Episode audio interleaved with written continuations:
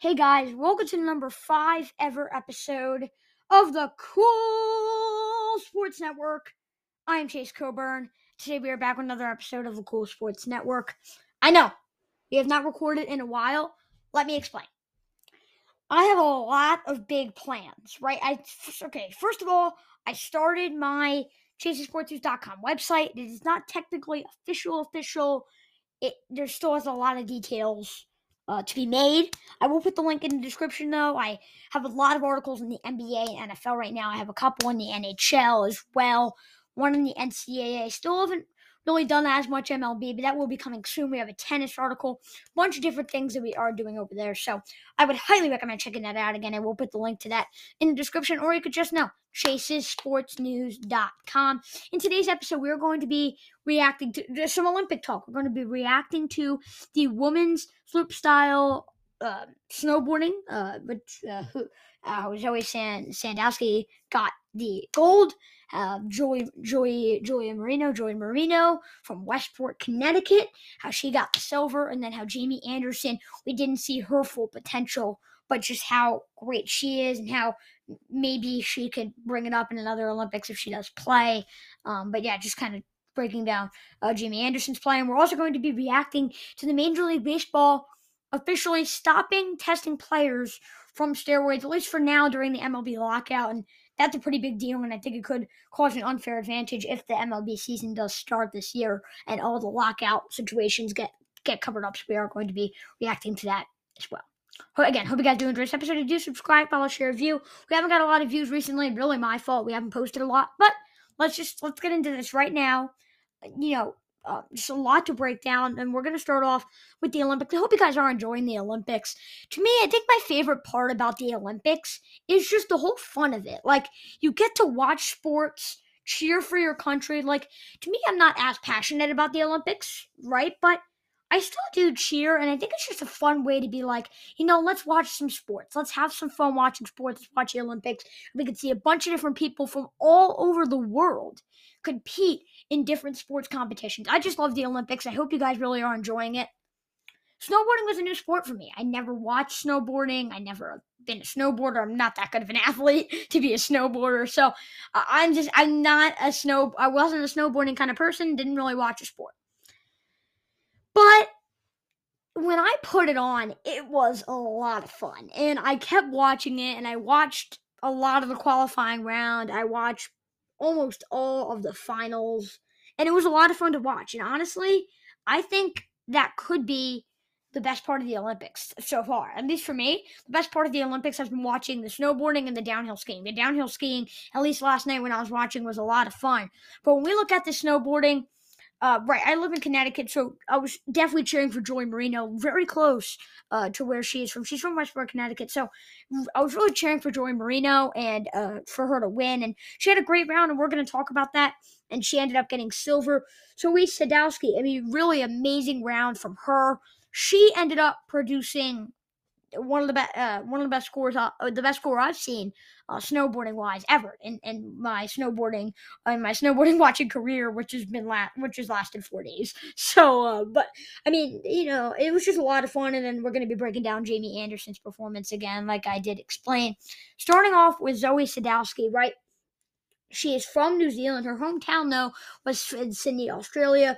She did a, she did a good job in the qualifying round. A seventy three point five eight in her first run, and eighty six point seven five in her second run. She was the best player, uh, uh, best snowboarding, uh, best snowboarder in the in the qualifying round, which is very important. You know, get yourself a top tier spot in the qualifying round.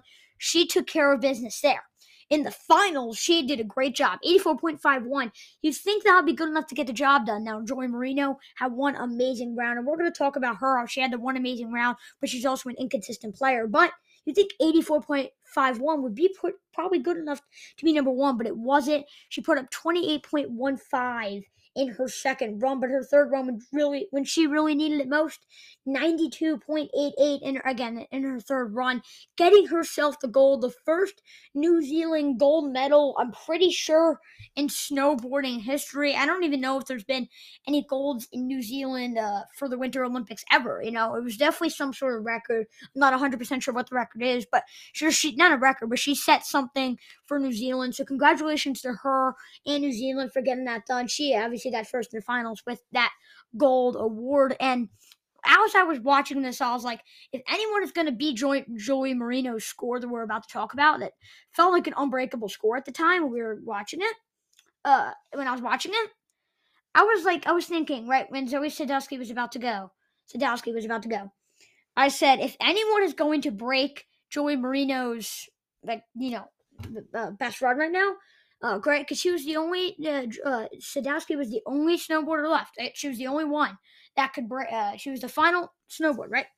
And I was like, is she to break it? And I, I had a feeling she would because she had been such a good snowboarder, but she hadn't had a record like that yet, or I say record or run like that yet, because 86.75 was her best at the time, and that was in her one run two in the qualifying round. So she hadn't got that high of a score yet, which ended up being 87.68 for Joy Marino. So I wasn't 100% sure she would break it, but I knew if anyone was going to break it, uh, by that point, I, even going into the, to run three, I knew it would be Zoi Sadowski, and she did, and she had an amazing round. I think a couple 900 flips.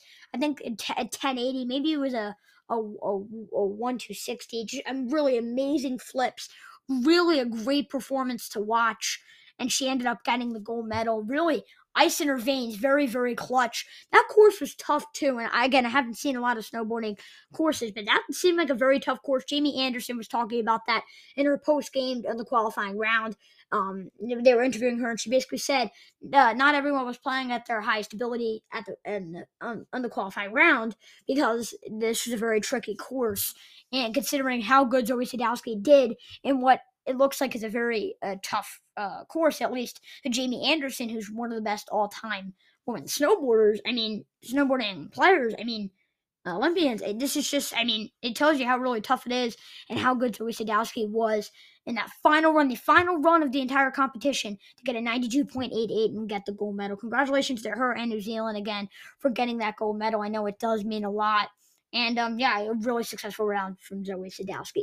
But Joey Marino, you also got to give some credit to her. She's from the USA, United States of America, hometown, Westport, Connecticut. In the qualifying round, her first round, I saw her uh, her first round, and I was like, "Oh, Westport, Connecticut, I live in Connecticut. Let's hope she does good."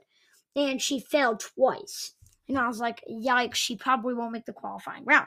But then I saw her in her run number two put up a 71.78. Right now, I'm not expecting her to win in the finals, but six in the qualifying round, not too terrible. You get in, right, with that great, I say great, it's pretty good 71.78 uh, run, right?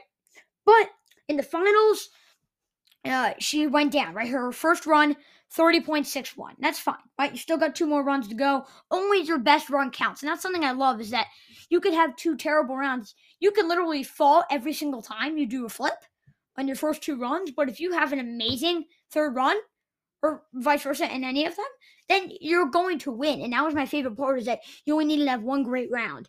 And it looked like Joey Marino had that one great round to get her the gold medal. 87.68 in her second run, 60.35 in her third run. However, she wasn't really putting her full potential into that third run because she was assuming that that 87.68, one, she couldn't break it, that what she had already said, and two, no one else was going to break it. And Zoi Sadowski ended up doing that.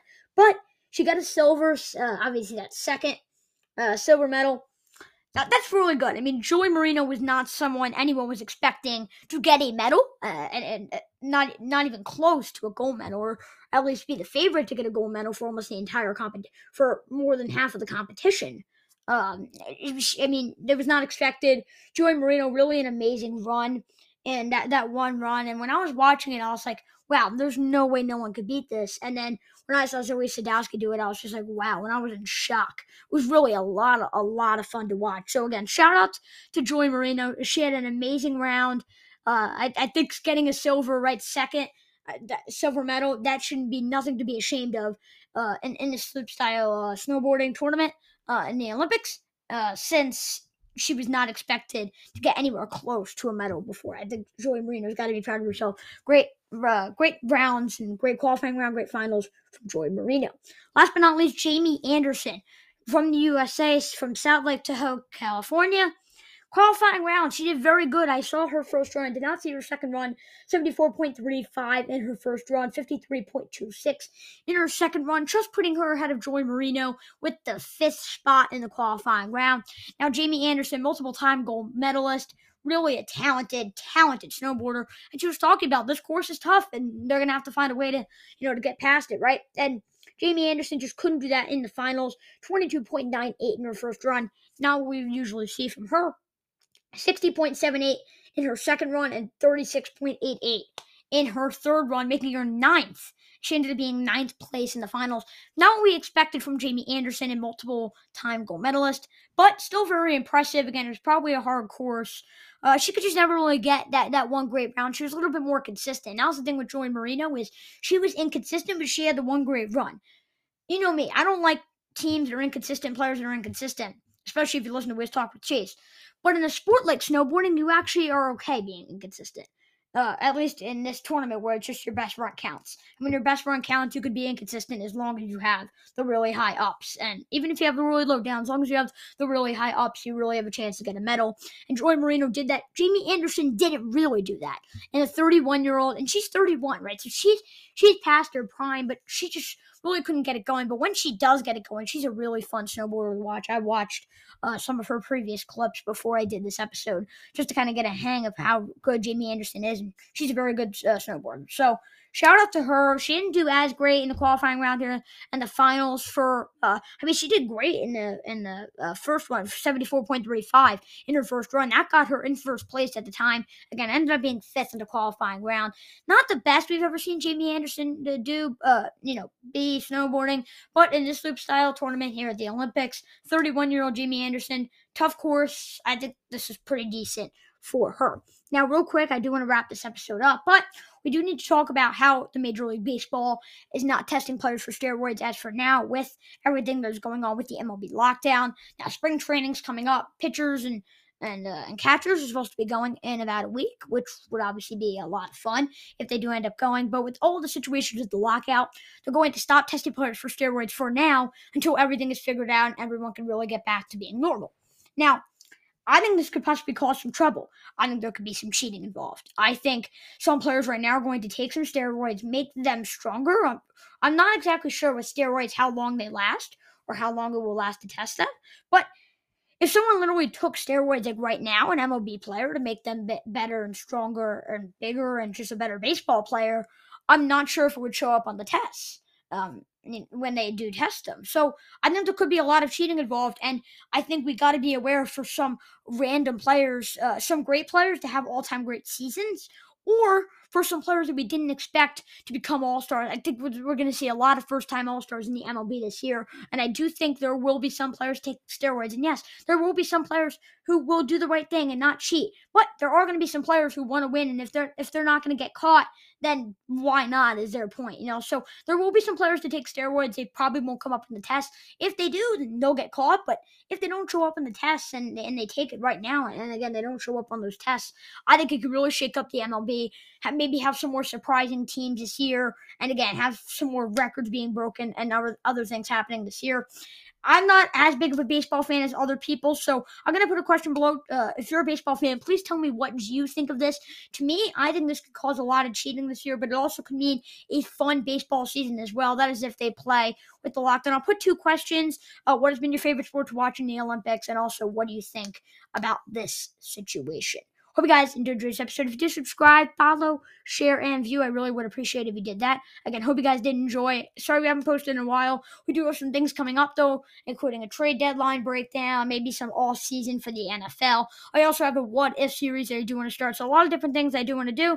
Again, hope you guys did enjoy. I'm about to go watch the Wizards, who are right now down by around seven. I'm pretty sure I'm gonna go watch them so I can be prepared for my Wiz Talk with today's episode tomorrow. Again, hope you guys did enjoy. Of course, as always, I'll see you next time. We out.